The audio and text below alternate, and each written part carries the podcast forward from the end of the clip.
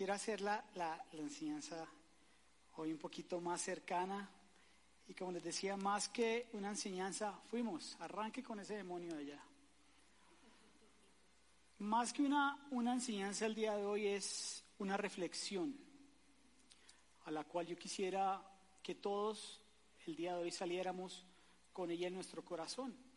Y es algo que normalmente nosotros sentimos siempre, unos más que otros, unos en una medida más que otros, otros en una intensidad mucho mayor. Y en estos días ha venido una inquietud a mi corazón y a mi pensamiento, y es la siguiente, y es una pregunta que quiero hacerles para que ustedes se respondan al interior. No es necesario que me la respondan en este momento, y es: ¿dar gracias y ser agradecido es lo mismo? No es necesario que la respondamos, pero bueno, si la quieres responder, ¿dar gracias y ser agradecidos es lo mismo? ¿Quién dice sí? ¿Quién dice no? O sea, es simple y sencillo. Si los otros que dijeron sí, los otros dicen no, pues todos, el resto. Dar gracias o ser agradecido realmente no es lo mismo. Pero si nos damos cuenta, todos los días, en diferentes circunstancias, cuando nos encontramos con personas, cuando nos vemos envueltos en alguna actividad particular, normalmente lo que nosotros decimos es gracias. Por ejemplo, vamos a un restaurante, nos sirven nuestra comida, o al finalizar pedimos la cuenta y decimos, ¿qué palabra? Gracias. Estamos en nuestro carro, los que tienen vehículo, van, le limpian el vidrio y al final decimos gracias. Tantas situaciones a las cuales nos vemos enfrentados día a día con personas que siempre de nuestra boca sale una palabra bien conocida y que todos normalmente repetimos, y es gracias. Y gracias es una palabra que denota en nosotros también educación, especialmente los colombianos y los bogotanos. Somos demasiado educados y para todo, absolutamente todo, decimos gracias. Nos dan, incluso nos miran medio feo y uno dice gracias. Para todo uno dice gracias.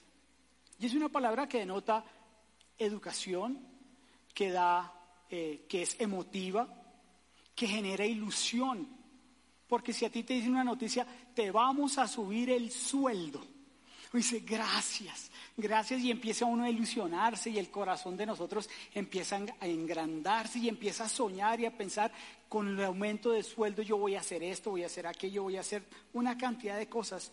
Y es un sentimiento que muchas veces sale por la situación, pero que realmente no es algo que nazca en lo profundo de nuestro corazón, sino se vuelve algo mecánico, cotidiano, normal, natural.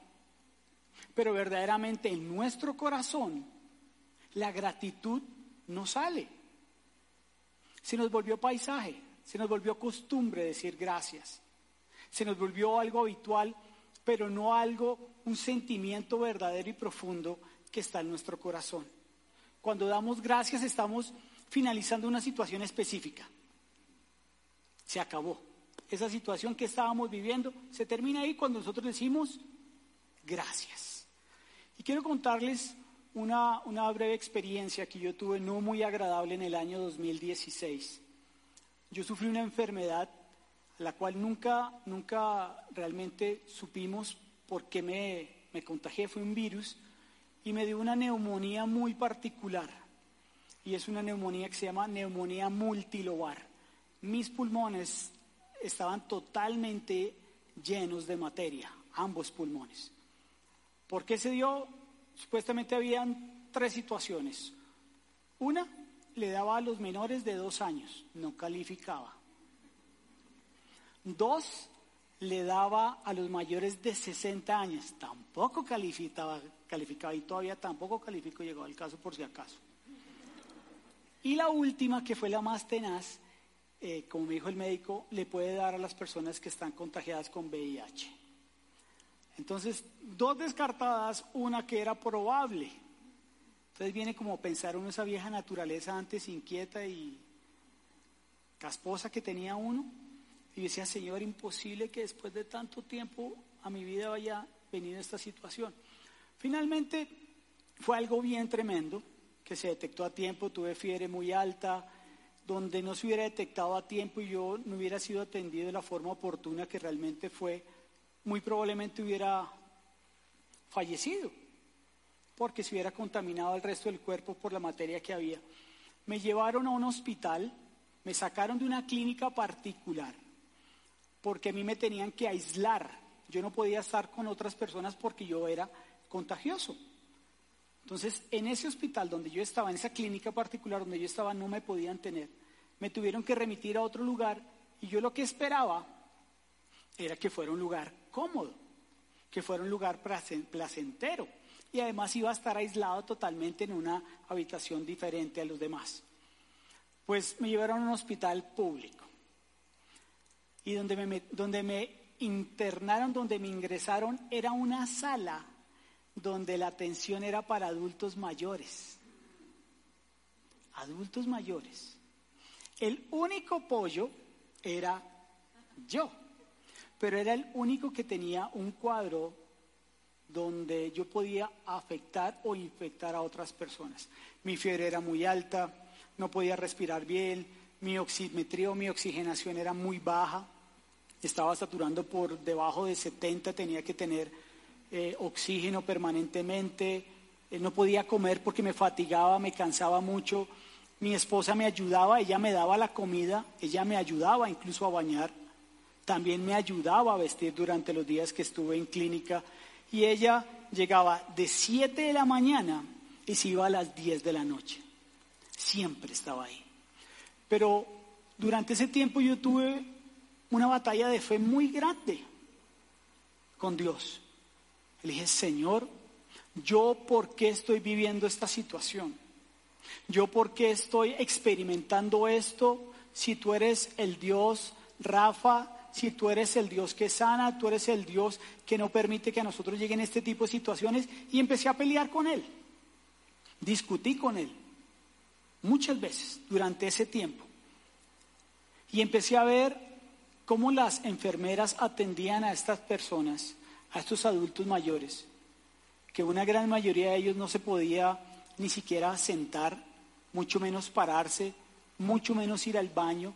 Y estas mujeres, e incluso estos hombres enfermeros que estaban en ese lugar, las trataban con tanto amor, las trataban con tanto respeto, con tanta dignidad, que yo me ponía a pensar, ni siquiera estas personas son su familia. Y las volteaban y les decían, mi vida, mi amor, mi cielo, ven, yo te ayudo, yo te siento. Les cambiaban el pañal, las bañaban, las limpiaban, se vomitaban, de todo. Tenían un amor tan grande por cada persona, por cada individuo. Y conmigo también fue igual. A mí no me cambiaban ni me bañaban porque esa era mi esposa, ni me ponían pañal ni nada, pero me trataban con tanto amor, con tanto respeto, que como no podía yo respirar bien, ellas hacían todo lo posible para que yo no tuviera que hablar, para no esforzarme. Yo me hacía entender y ellas me comprendían. Para resumir un cuento largo, cuando yo salí después de casi 5 o 6 días, donde nunca me aislaron sino hasta la última noche, yo ese día entendí y comprendí realmente la palabra, la diferencia entre dar gracias y ser agradecido. Ese día le dije a mi esposa, me sacaron en silla de ruedas, mi saturación ya estaba por encima de 90, no era la más óptima, pero yo le dije a mi esposa, mi vida, por favor llévame al lugar donde yo estuve, a esa sala de observación con esos adultos mayores. Yo quiero ir a darle las gracias a cada una de las personas que de algún momento ayudé en mi vida. Porque ya entendí que no era simplemente decirle a la enfermera, cuando iba y me daba una medicina o cuando me colocaban las inyecciones para que no anticoagulaciones, que me dolían, en ese momento no les daba las gracias, sino me dan ganas de echarle un madrazo porque me dolía. Pero después entendí que su trabajo y todo lo que hacían era para ayudarme. Y ella me bajó en la silla de ruedas y una a una. A los que estaban en ese turno, hombres y mujeres y doctores, les dije gracias. Les dije gracias por ayudarme, gracias por cuidarme, gracias por consentirme, gracias por hacerme sentir un humano. Gracias por tu trabajo, gracias por esforzarte, gracias por venir hasta acá a cuidar de alguien que no es tu familia.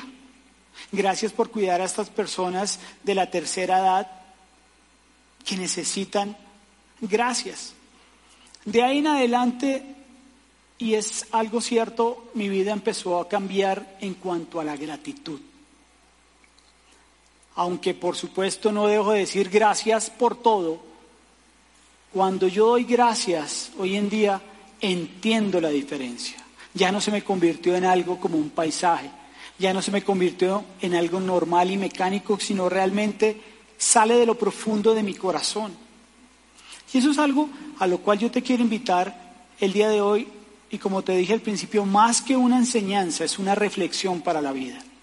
Para que entremos el 2022 entendiendo y comprendiendo que la palabra gracias abarca tantas cosas, pero que hay en nuestro corazón, que no simplemente es un sentimiento que sale de nuestro labio, sino que sale de lo profundo de nuestro corazón. Cuando yo entendí eso, escribí esta frase, y es: la gratitud es algo que nace en lo profundo de nuestro corazón, no simplemente una palabra que carece de sentido en situaciones particulares. ¿En dónde nace la gratitud? En lo profundo de nuestro corazón. Colosenses 3:17 dice: y todo lo que hagan o digan, ¿todo lo que hagan o qué? No solamente la actitud que nosotros hacemos, sino el hablar, lo que sale de nuestra boca. Dice: háganlo como verdaderos seguidores del Señor Jesucristo y denle gracias a Dios, al Padre, por lo que Cristo ha hecho en ustedes. Todos nosotros, todos tenemos algo por qué ser agradecidos. Algo. Y eso es algo que Él ha permitido en nuestra vida. Y es algo que nosotros tenemos que levantarnos a diario. Yo lo he manifestado en muchas ocasiones. Nos levantamos de día, podemos abrir los ojos, contemplar a Jesucristo sentado a la diestra de Dios Padre, y por esa oportunidad que Él nos da de vida tenemos que decir gracias, Señor. Gracias porque tengo vida, gracias porque puedo respirar, gracias porque tengo un día más para compartir con mi familia, gracias porque tú me mantienes aún en medio de las circunstancias de pie. Y la gratitud es algo que nace en nuestro corazón, y eso nos impulsa la acción, nos lleva a ser agradecidos, nos lleva a ser generosos, nos lleva a ser solidarios, nos lleva a ser misericordiosos, nos lleva a ser empáticos. Nos lleva a no detestar, a no odiar, a no generar conflicto. O sea, la gratitud nos impulsa a todos y a cada uno de nosotros a hacer algo. No solamente con nuestra casa, sino para con los demás. Es algo que nos impulsa y nos debe llevar y motivar a caminar en esa dirección. Pero normalmente cuando nosotros estamos muy bien, cuando nuestra cuenta bancaria está en color negro, cuando gozamos de una muy buena salud, cuando tenemos una muy buena relación con nuestro esposo, nuestra esposa, nuestro novio, nuestra novia, cuando nuestro trabajo va de maravilla, cuando nuestra empresa está facturando lo que se tiene que facturar, en las situaciones que tú quieras, cuando estás bien, es muy fácil decir gracias. Es muy fácil. Pero cuando la situación es contraria, ¿cómo sería? En las buenas estamos siendo agradecidos, pero en las malas, yo te hago esa pregunta, ¿es fácil? Mire lo que nos dice la Escritura en 1 Tesalonicenses 5:18. Den gracias a Dios en cualquier circunstancia. ¿Cualquier circunstancia está la mala? ¿La fea? ¿La complicada? Donde nos falta de pronto la salud, donde de pronto nos falta el ingreso, el dinero, donde de pronto estamos peleando con nuestra pareja, en ese momento también tenemos que dar gracias. Como lo dije yo un día en una enseñanza también, ¿es en serio, Señor? En las complicaciones yo también debo levantar mis manos Y él no le enseña en 1 Tesalonicenses 5:18. Den gracias a Dios en cualquier circunstancia. Esto es lo que Dios espera de nosotros. Espera de ti y espera de mí. Como cristianos que somos. De verdad, Señor, aún en medio de la dificultad yo tengo que levantar mis manos y decirte gracias. Él lo espera. Entonces, hagámoslo. Y te quiero hacer una pregunta. Respóndetela internamente. ¿Estás dispuesto a agradecer aún en medio de la tormenta?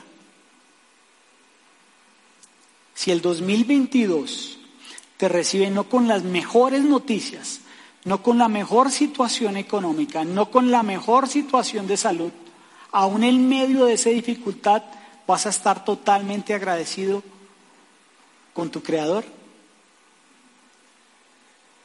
Vas a tener 365 días del otro año para pensarlo. Porque seguramente durante esos 365 días del año se van a presentar dificultades. Todos vamos a estar expuestos a dificultades, a situaciones complicadas. Y en ese momento vamos a pensar, estoy pasando por un desierto, estoy pasando por una tormenta, debo ser agradecido. Si el Señor me dice que debo dar gracias en todo, pues debo dar gracias a todo. ¿Sigue reconociendo que Dios es tu Dios a pesar de la adversidad? No sé si actualmente lo estás pasando.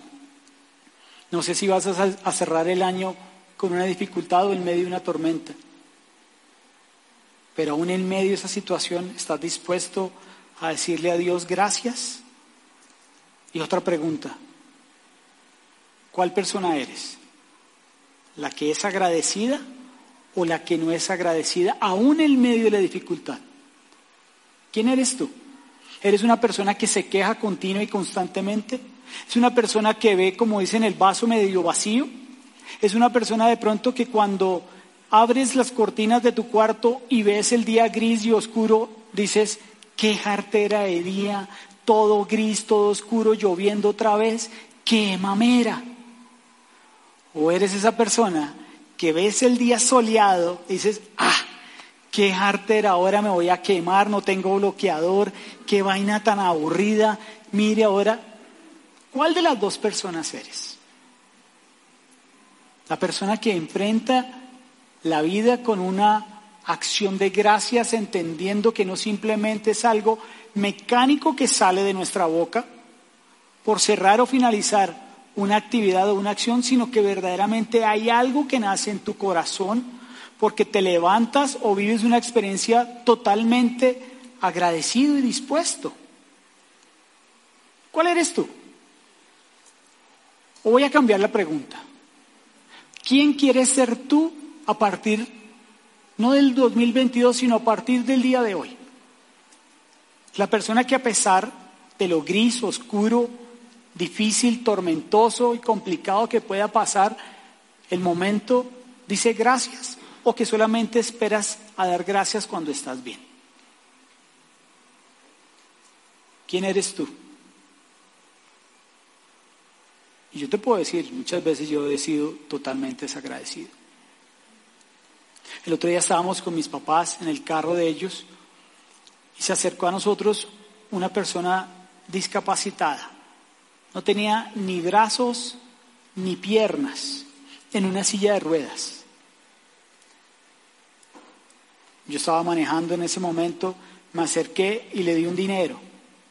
Y le hice una pregunta, ¿cómo estás? ¿Qué creen que me respondió? Excelente, excelente. Con una sonrisa en la cara, aunque tenía su tapabocas, se le veía la sonrisa porque se le veían los ojitos chinos. Y él me decía, excelente y mejorando. Y yo decía, ¿cómo me puede decir este hombre que está excelente y mejorando si no tiene brazos, si no tiene piernas? Y yo que tengo mis dos brazos, mis dos manos, mis dos piernas y cuento con una salud buena, me quejo. Yo decía, yo no puedo creer que este hombre me diga a mí, excelente. ¿Quién eres tú? ¿Cómo vas a enfrentar de aquí en adelante la vida? ¿Con gratitud o con queja? Aún en medio de la dificultad. y el nombre de la enseñanza de hoy es exceso de gratitud. Y esta es una frase que encontré de un filósofo francés que se llama Jean de La Bruyère. Me esforcé por aprender francés hoy. Jean de La Bruyère. Y dice el hombre, solo un exceso recomendable en el mundo, el exceso de gratitud.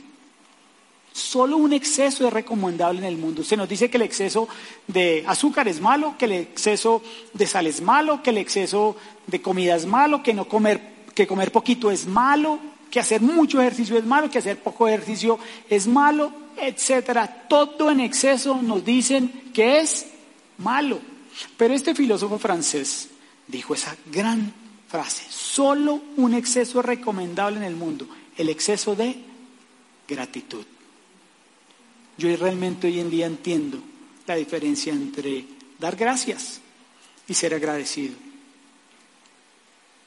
Que no se nos convierta paisaje, que no se nos convierta en algo que simplemente lo decimos por salir de una situación puntual y particular. Que el día que esa expresión salga de tu boca y de tus labios, sientas algo realmente profundo de tu corazón. No por quitarte a la persona encima. Cuando tu esposa, tu esposo, la persona que te recibe en casa y te sirve el alimento, un plato de comida y lo coloca sobre tu mesa, que tú le puedas decir gracias. Porque detrás de esa palabra gracias, esa persona cocinó, limpió, lavó, lo que sea. Pon la actividad que cualquiera, no solamente la comida.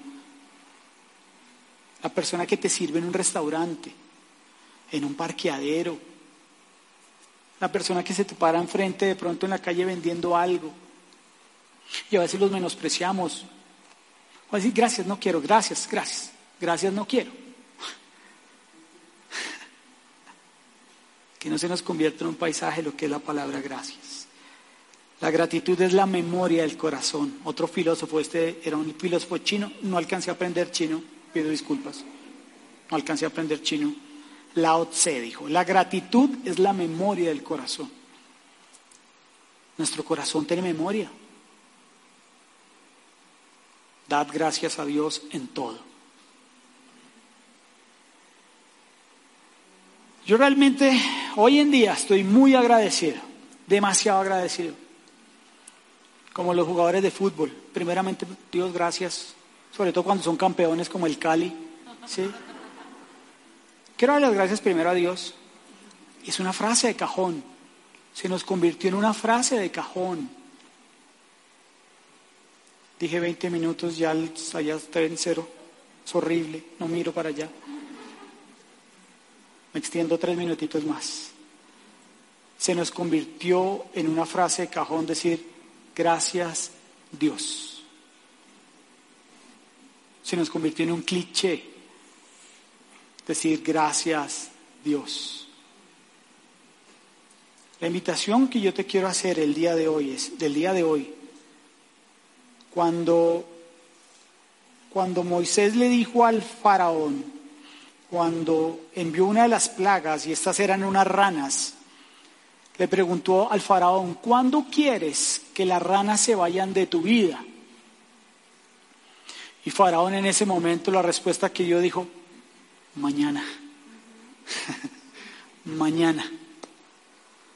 Yo te quiero hacerle la pregunta distinta.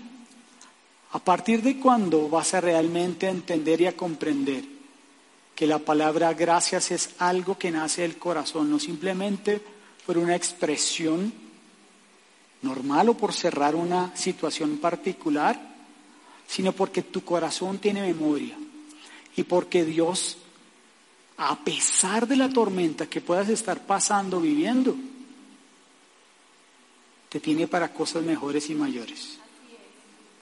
Yo estoy agradecido con mi esposa, yo vivo agradecido con mis hijas, vivo agradecido con mis nietos. Mi nieto hace poquito nació prematuro. Y lo único que nosotros hacíamos con mi esposa y con mis hijas era darle gracias a Dios.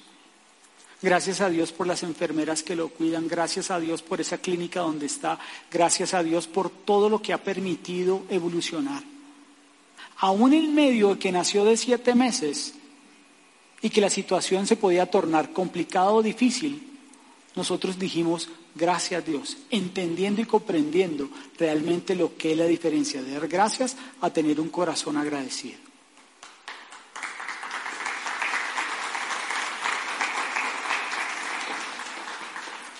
Doy gracias a Dios por la vida de mis padres que están aquí siempre conmigo. Doy gracias a Dios por la vida de mi hermano, de su familia, de mi sobrina que ha salido de una situación complicada y sigue saliendo adelante. Doy gracias a Dios por la vida de mis pastores. Doy gracias a Dios por la vida de ustedes, de toda Iglesia Bogotá. Pero con una diferencia. Hoy en día la entiendo de verdad. De verdad. Como el burro de Shrek. ¿Cómo dice el burro de Shrek? De veritas, de veritas. Y yo preparo los tamales. Eso sí se me salió.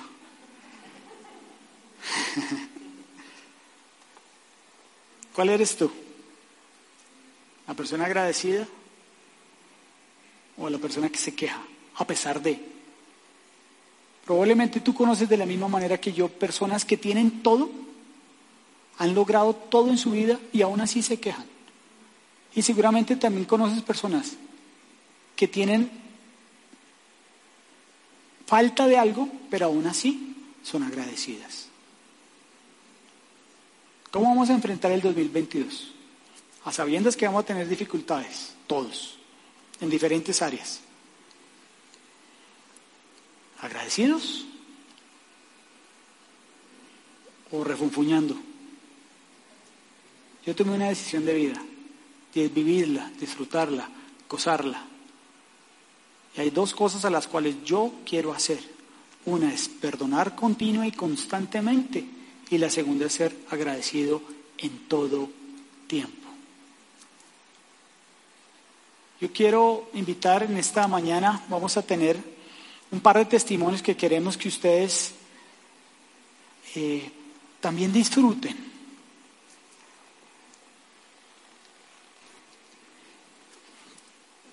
Tenemos una sola experiencia, tenemos un poquito de tiempo, sé que todos vinieron desayunaditos. Así que yo quiero invitar en esta mañana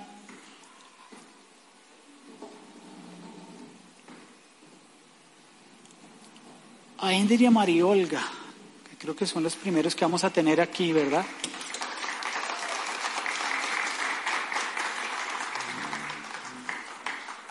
Wow, ¿cómo hacemos para que las personas de allá las vean bien? Nos ponemos más atrás. Muy bien, otra vez van a colocar ese coso allá horrible. Lo que yo me extendí se lo vamos a quitar a ustedes. Chicos, buenos días. Gracias por... ¿Listos? Gracias por ser valientes para querer compartir este testimonio de lo que Dios ha hecho en sus vidas, en sus corazones. Gracias por compartir con esta hermosa comunidad lo que Él puede hacer cuando un corazón está dispuesto a creerle.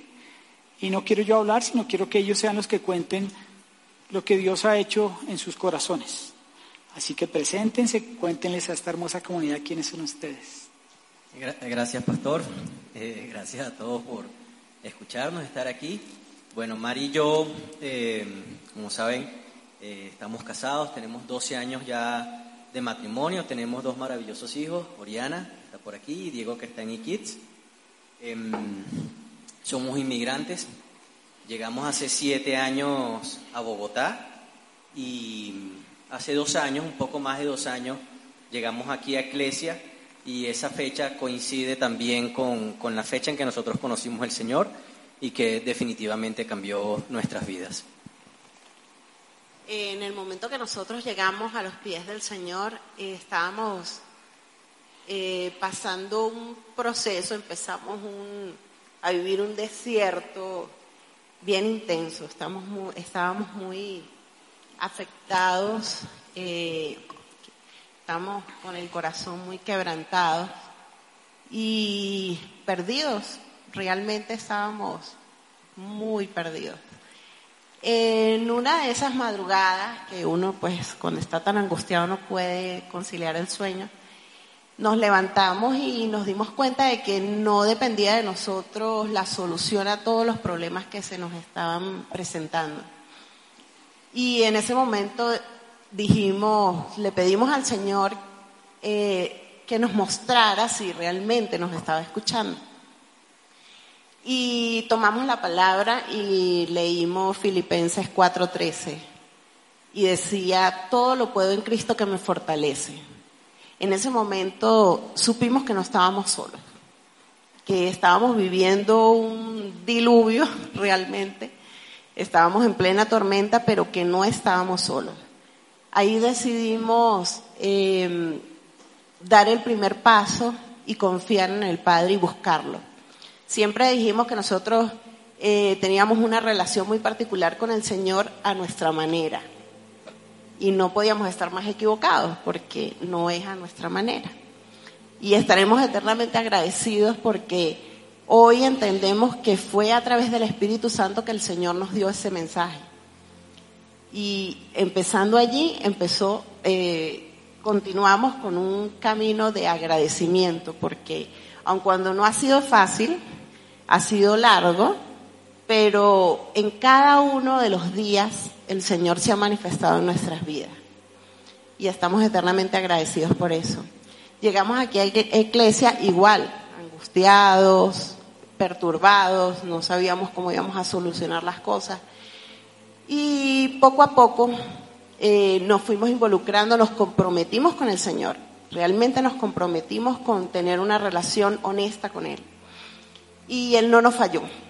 Él no nos ha fallado porque ha puesto en iglesia personas que nos han dado muchísimo amor, empezando por los pastores, también por todas las personas que están en conexión, que también fue fundamental para nosotros hacer ese clic, y cada uno de los miembros de la comunidad.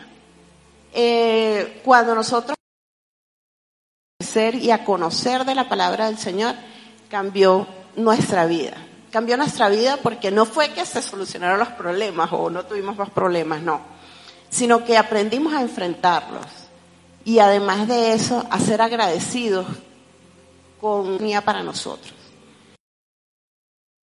que aun cuando no era lo que a lo mejor nosotros esperábamos en ese momento recibir, pero confiamos en que sus planes son maravillosos y son mejores que los de nosotros. Entonces, por eso cada día nosotros estaremos infinitamente agradecidos con el Padre, porque Él nos ha demostrado su amor en cada momento y en cada cosa que nosotros vivimos. Gracias. Hoy el pastor nos hizo recordar algo que Mari y yo ayer conversábamos. Nosotros éramos esas personas que se quejaban de todo. Yo me ganaba 1 millón, quería 10, porque necesitaba 20, porque habíamos tomado muchas malas decisiones financieras, de todo. Nos sentíamos solos aquí en Bogotá. Éramos inconformes. Si llovía, qué fastidio que llovió, y si hacía sol tal cual, ¿no? Ahora hace calor. Y nos quejábamos de todo, o sea, no había nada que nos satisfaciera. Teníamos mala comunicación en nuestro matrimonio. Y un día, porque esto no es un proceso de la noche a la mañana, ¿no? Un día dijimos, bueno, vamos de verdad a creerle al Señor, porque uno cree en Dios, ¿sí? Pero uno a veces duda de lo que Él puede hacer por nosotros. Y cuando el pastor nos llamó y nos dijo, nosotros queremos escuchar su testimonio, ¡pum! A mí me vino un versículo que no me lo sabía, lo tuve que ir a buscar, pero me acordé de la historia de Josué. Y fue Josué 3:13 y dice, los sacerdotes llevarán el arca del Señor, el Señor de toda la tierra. En cuanto sus pies toquen el agua, la corriente de agua se detendrá río arriba, y el río se levantará como un muro. Y yo creo que eso fue lo que hizo Dios con nosotros. Cuando llegamos aquí, nos puso además en manos de los pastores, de tanta gente maravillosa, todos, no hay ninguno que no sea maravilloso, y ellos fueron los que pusieron por nosotros los pies en el agua. Y detuvieron río arriba y empezaron a suceder milagros que ni siquiera nosotros ni veíamos ni creíamos. Y una de las cosas que más nos cambió fue la actitud de agradecimiento. Y empezamos a tener una mejor relación en nuestro matrimonio. Y hay algo que cambió, nosotros no éramos felices. Y ahora lo somos. Yo le dije al pastor hace unos meses atrás, yo todavía soy feliz. Yo no sé en qué momento me convertí en amargado, ¿no? Y ya no lo somos. Y como dijo Mari, las cosas que Él tiene para ustedes y las que hizo para nosotros son mejores de las que se puedan imaginar. Y es tal cual como dice la palabra, es una voluntad agradable, buena y perfecta. Creo que lo dije en otro orden, pero por ahí va. Y bueno, gracias a los pastores, gracias a toda la gente maravillosa, gracias a Iglesia y por supuesto gracias a Dios por ponernos aquí.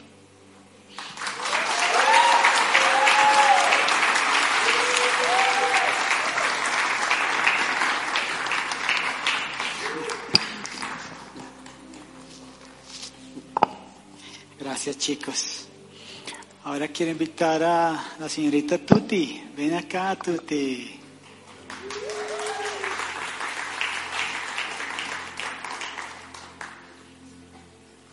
Esto no es un guión, ¿no?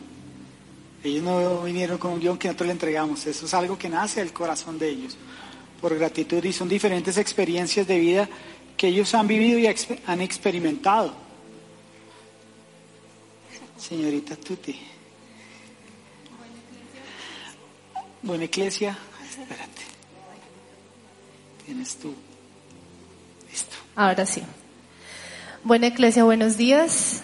Mi nombre es Angie Gutiérrez, aunque aquí todos me conocen como Tuti. Soy soltera, tengo 32 años. Minuto. Y llevo... ¿Eres qué? Soltera. Solteros, pilas. Tengo 32 años y bueno, llevo en Iglesia en este febrero, cumplo 2 años, gracias a Dios. Y bueno, estoy nerviosa, pero gracias Pastor por invitarme aquí a compartir un poco de lo que ha sido mi testimonio. Y bueno, ha sido muy bonito la forma en cómo yo llegué acá a Iglesia.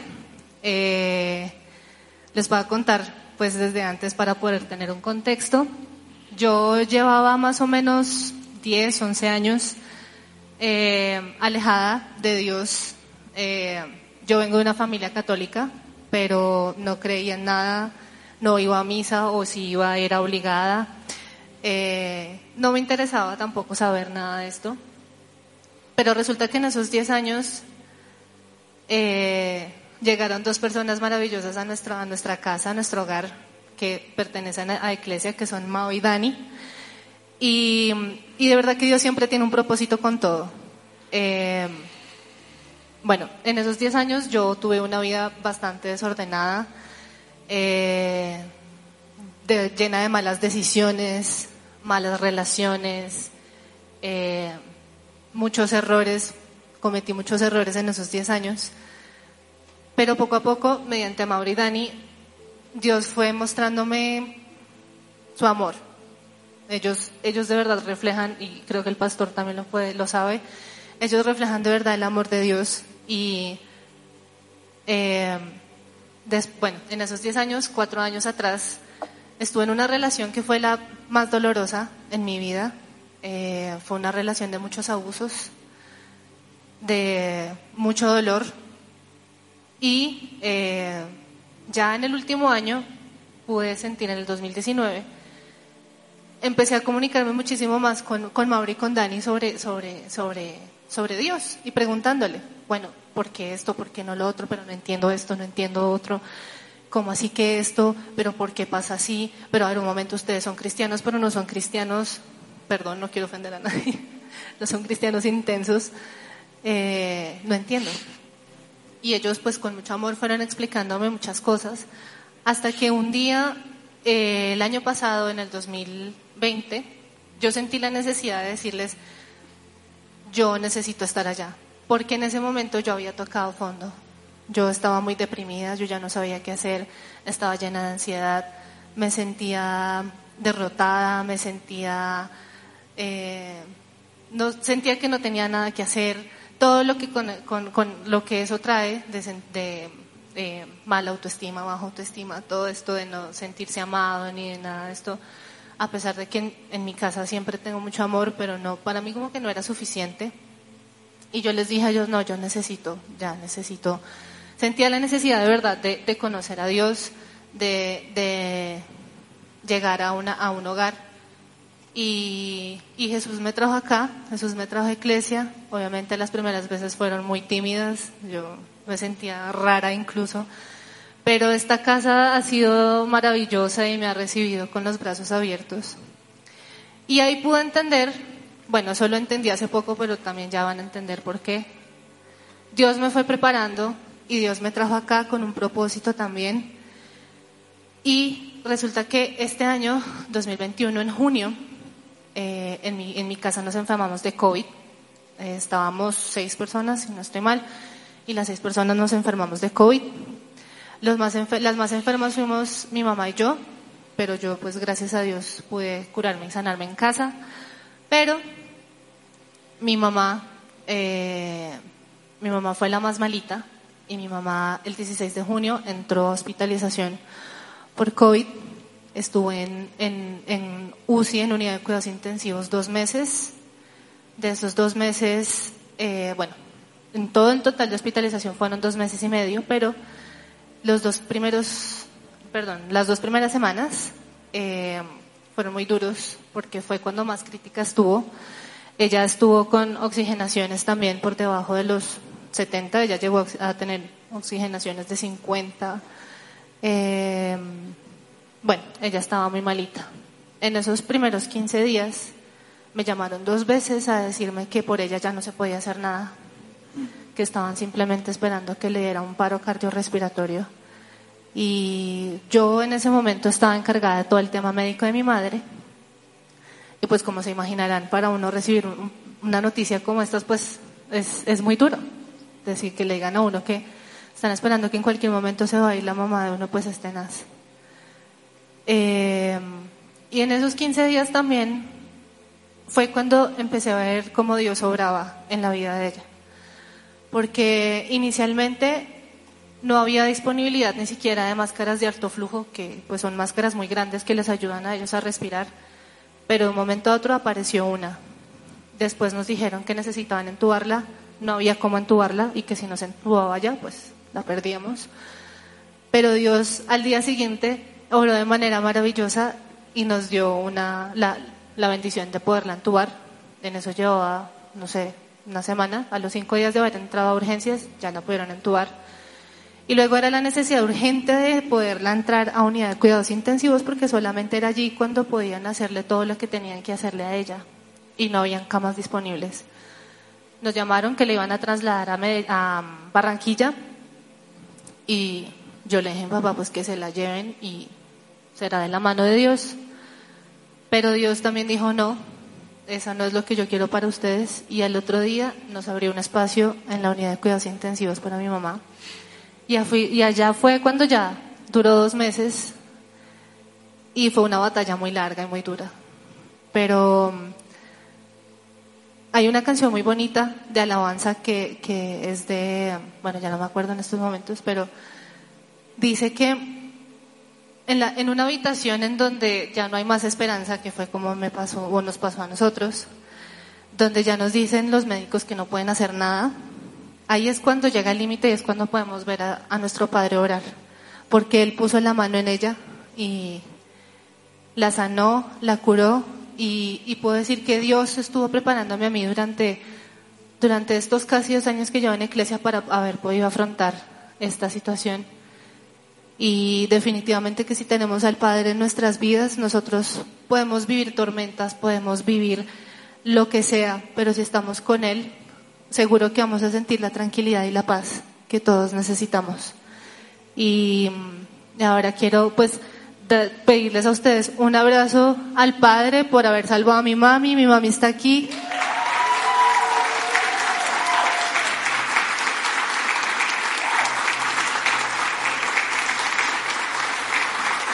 y estamos todos en familia hoy aquí. Gradualmente hemos podido venir todos de a poco, pero hoy gracias a Dios estamos todos. Está para mi mamá, mi abuela, mi hermana, y de verdad que es una bendición.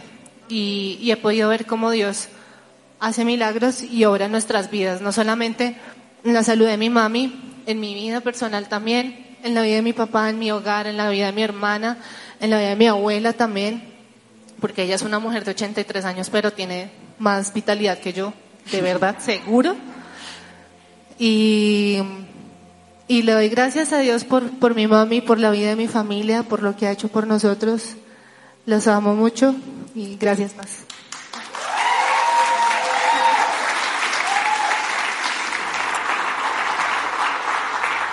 Antes de bajarme quiero darle gracias a esta casa, de verdad, porque cuando yo ya me sentía sin fuerzas para batallar, esta casa fue la que no me dejó bajar los brazos. Y te doy gracias, Paz, a ti, perdón, y a mi pastora que está en línea.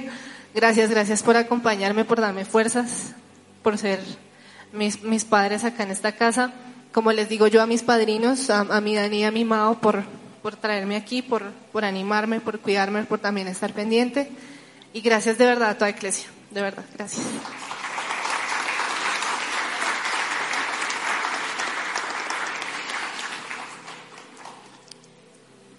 Mau y Dani, aquí están Mau y Dani. Venga para acá, señora.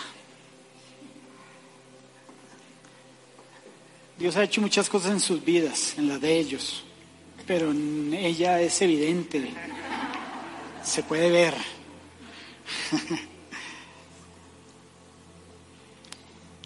Ahí les dejo. Buenos días, Iglesia. Cuando nos pidieron el favor de que compartiéramos el testimonio, yo le dije, listo, yo nos presento y tú hablas el resto. Entonces, Mao, Dani, llevamos 7 años de casados, conocemos a Dios hace unos 20 años, crecimos conociendo a Dios por medio de lo que Dios hizo en nuestras familias, en los matrimonios de nuestros papás. Pero como pareja tuvimos que pasar una situación que nunca nos imaginamos hace 2 años, de tener la emoción más grande y la ilusión de tener un hijo, de estar embarazados. Asimismo, sentir en caída libre que perdíamos a ese bebé, y que a partir de ahí cada mañana iba a ser como una pesadilla levantarse cada día y no sabíamos cómo íbamos a poder superar eso, ¿no? Pero bueno, Dios es bueno, definitivamente. Dios es grande y Él cumple sus promesas, esas palabras que ha ido sembrando en nuestra vida desde que somos pequeños no han caído en saco roto, y Tiago es prueba de eso, ¿cierto?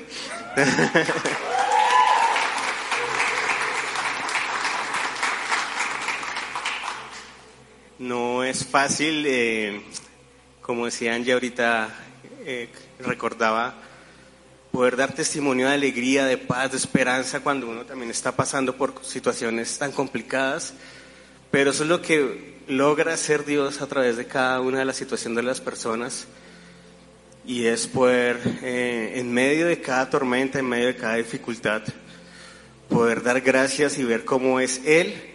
Definitivamente es Él el que va orando, va cambiando, va tocando corazones, va transformando. Y lo que le pedíamos a Dios era esa nueva visión como pareja, y nos ha traído a Iglesia a darnos esa nueva perspectiva, esa nueva visión, y eso ha sido para nosotros tremendo, porque ha cambiado esa actitud de nuestro corazón. A veces no entendemos por qué pasan las cosas, pero crecer duele, y eso es parte del crecimiento y de lo que Dios ha ido haciendo en nuestras vidas.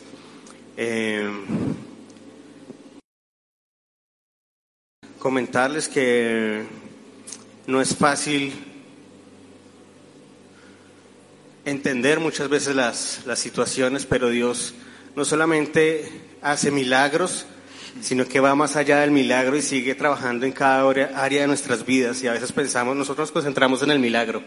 Yo quiero un hijo, yo quiero un trabajo, yo quiero un empleo, yo quiero esto, pero no nos damos cuenta que Dios está haciendo cosas aún más grandes en los corazones, en los sentimientos, restaurando familias y llevándonos más allá de lo que nosotros pensábamos que íbamos a llegar. Bueno, ni menos mal que no iba a hablar. Solo quiero complementar que pues toda nuestra relación, todo nuestro matrimonio, todo siempre fue muy de princesa, digo yo. Pero pasar una situación difícil como esa nos ayudó a crecer.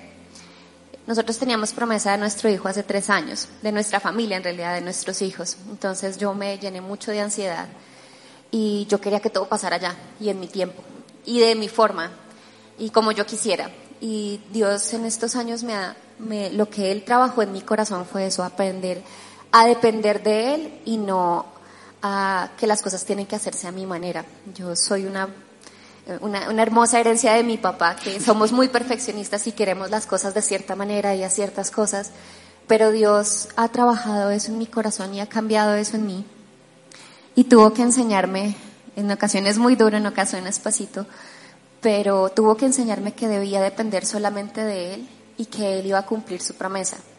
Cuando estás esperando una promesa de Dios, hay momentos donde estás súper seguro y con fe y oras y, mejor dicho, estás súper animado, pero hay momentos donde dices no va a llegar nunca, y hay momentos donde mueres a las promesas y como que dices ya no más, ya no puedo seguir más. Pero siempre hay personas a tu alrededor que te dicen confía, ora, sí va a llegar, el Señor sí se mantiene fiel. Eso es lo importante de estar en comunidad. Después de esta situación, nosotros llegamos a Iglesia en enero del año siguiente y Dios nos movió el piso de muchas formas, porque nosotros, como yo les decía, creíamos que teníamos la relación perfecta y todo era muy lindo. Y de verdad que el trabajo que Dios hizo a través de nuestros pastores, antes de ser pastores en nuestra vida, fue impresionante. Y nunca se me olvidará que la pastora nos impulsó, hagan matrimonios, y nosotros, pero ¿para qué es? Llevamos 3 años de matrimonio, eso no pasa nada. Y ella nos insistió muchísimo, gracias Paz, porque en matrimonios aprendimos tantas cosas tan importantes, y cuando comenzamos a darle la importancia a lo que debía ser importante, toda mi ansiedad, toda mi angustia, yo me deprimía, yo lloraba mucho, yo le decía, Mauricio, esto nunca va a pasar, yo no voy a quedar embarazada, hay algo malo. Mejor dicho, muchas mentiras de Satanás llegan a tu corazón, pero cuando nuestra relación como matrimonio comenzó a crecer y a ser transformada, comencé a ver de verdad la visión que Dios tenía para nosotros y su amor y su bondad, pues obviamente ya mi visión cambió, y no puedo negar que incluso ya cuando nos enteramos del embarazo y todo, el miedo llega, los temores llegan, las mentiras de Satanás van a llegar, porque cuando Dios está cumpliendo su promesa, Satanás no va a decir, ay listo, entonces yo lo voy a dejar en paz. No, Él lucha para que tú no disfrutes y no tengas esa vida plena y abundante que Él tiene para ti, sino que llena de miedo y de temor y de todo. Y como cantábamos esta mañana, ya el temor no tiene control sobre mí, y la alabanza me ayudaba a recordar eso. Entonces cada vez que me subía acá a recordar y a cantar, porque a veces cantamos sin entendimiento, pero entender que son las alabanzas las que te refuerzan también de la palabra y de lo que Dios ha hecho en ti, de lo que Dios te dice, eso refuerza tu alma. Y cuando sientas que de pronto no tienes más fuerzas o que ya no puedes levantar las manos, tienes una comunidad hermosa que te la va a levantar, que te va a ayudar, que te va a decir tranquila, está bien sentirse así, pero te van a levantar y te van a ayudar. Eso es lo importante de estar en una comunidad, más que la rosca. Más que todo eso es saber que es gente que te ama y que ora por ti. Y el día que nos enteramos de Tiago fue hermoso, nuestra familia también está muy feliz, pero contar acá fue el gozo más grande de todos estos tíos que tiene mi hijo aquí en este lugar, que lo aman y yo sé que oran por nosotros, pero de verdad lo que Dios sigue haciendo en nuestras vidas es maravilloso. No podemos pensar o pretender que todo es perfecto o se va a mantener perfecto, sino que por el contrario, Él cada día quiere hacer algo nuevo y diferente y cambiar tu visión y cambiar lo que Él quiere para tu vida en todo momento. Entonces, gracias Iglesia, gracias pastores, pastora. Por eso es tan importante no solamente ver cómo Dios obra los milagros, sino continuamente tener esa relación con Él, porque las situaciones van a seguir llegando y nosotros, o por lo menos yo pensaba que ser cristiano era que ya los problemas no iban a estar ahí, pero siempre las situaciones van a estar presentes. Pero Él hace la diferencia, y eso es lo importante y lo que nos tenemos que llevar a nuestro corazón, al ser agradecidos de que Él no nos deja solos, y a invitarlos a cada uno de ustedes a que sigan buscando esa relación constante. Él tiene planes de bien, como dice su palabra, para cada uno de nosotros, y Él quiere cumplir esos planes, y Él quiere hacer realidad esos sueños y cambiar todas esas palabras, dudas, temor, mentiras. Quiere reemplazar todas esas palabras por amor, por esperanza, por victoria, por vida, no por muerte.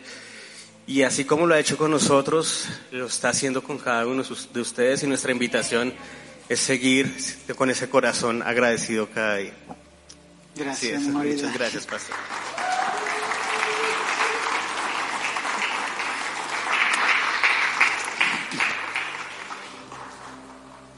Gracias. Chicos, ¿me ayudan con las sillas, porfa?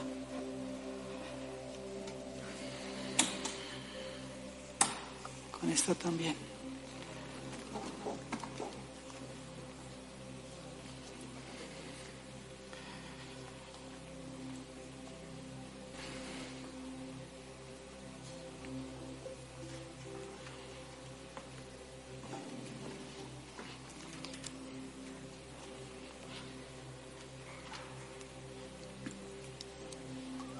Dejé un par de versículos para el final dentro de la enseñanza, eso fue intencional.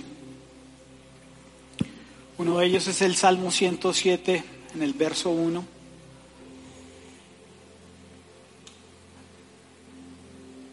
Y este versículo dice: alabemos a nuestro Dios. Pero inmediatamente después da la razón por la cual nosotros debemos alabarlo, adorarlo y ser agradecidos. Y es una sola, no existe otra. O sea, no le pongas o no le busques tres pelos al gato, a donde no lo hay. En este verso dice: alabemos a Dios. ¿Por qué? Demos gracias porque Él es. ¿Hay una razón diferente? No. Aquí no dice alabemos a Dios, demos gracias porque tenemos dinero. Demos gracias porque tenemos salud.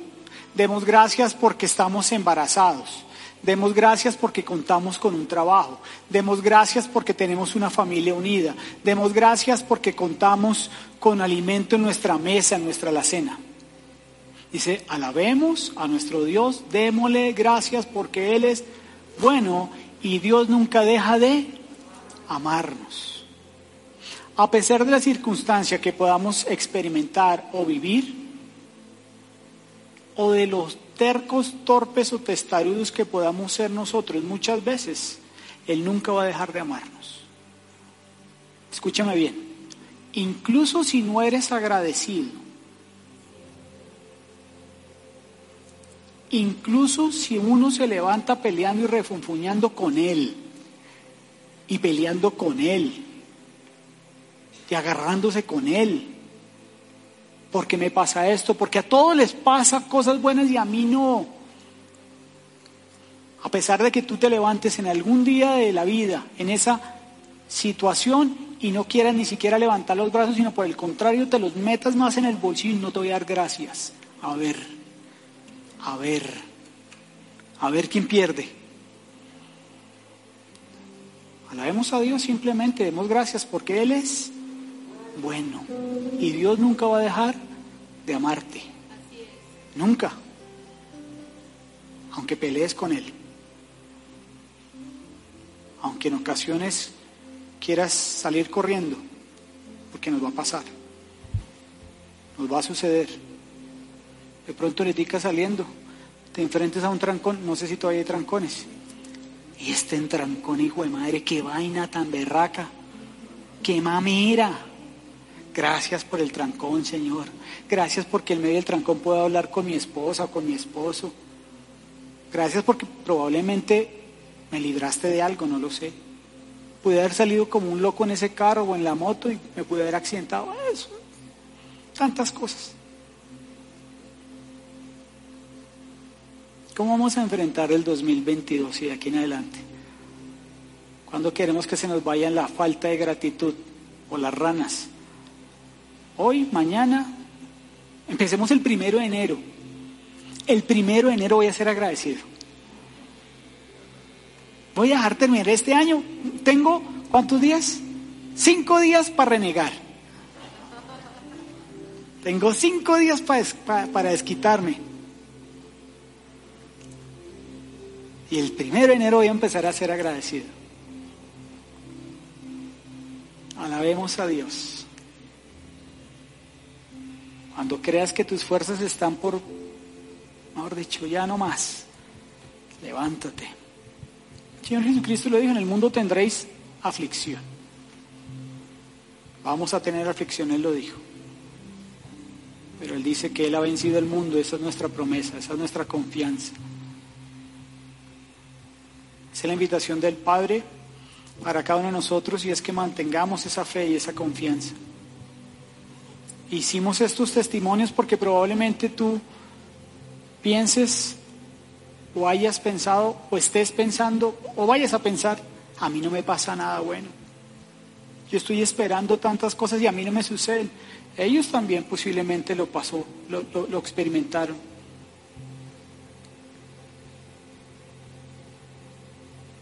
Yo te quiero invitar a que te lo coloques sobre tus pies y vamos a hacer lo que dice ese Salmo 107. Si tú tienes algo por qué agradecer,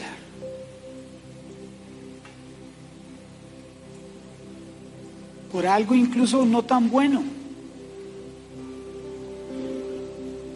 yo te invito en este día a que le cantes, a que le expreses tu gratitud en medio de la circunstancia, cualquiera que sea.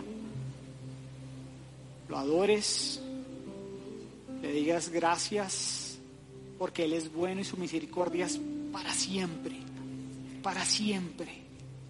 Nunca se va a agotar. Ese depósito de misericordia que Él tiene es